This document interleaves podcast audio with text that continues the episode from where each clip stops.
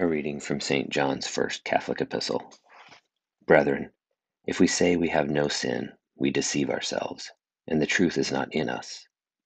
If we confess our sins, he is faithful and just, and will forgive our sins, and cleanse us from all unrighteousness. If we say we have not sinned, we make him a liar, and his word is not in us. My little children, I am writing this to you, so that you may not sin. But if anyone does sin, we have an advocate with the Father, Jesus Christ the righteous. And he is the expiation for our sins, and not for ours only, but also for the sins of the whole world. And by this we may be sure that we know him, if we keep his commandments. He who says, I know him, but disobeys his commandments, is a liar, and the truth is not in him. But whoever keeps his word, in him truly love for God is perfected.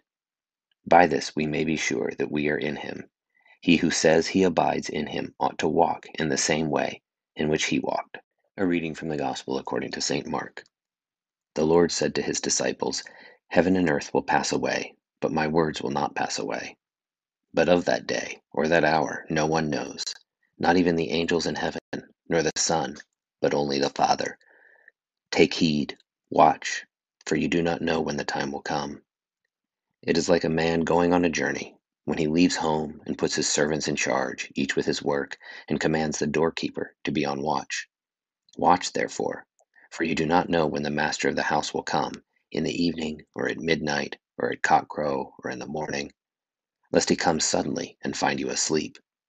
And what I say to you, I say to all, watch. It was now 2 days before the Passover, and the feast of unleavened bread. And the chief priests and the scribes were seeking how to arrest him by stealth and kill him. For they said, Not during the feast, lest there be a tumult of the people.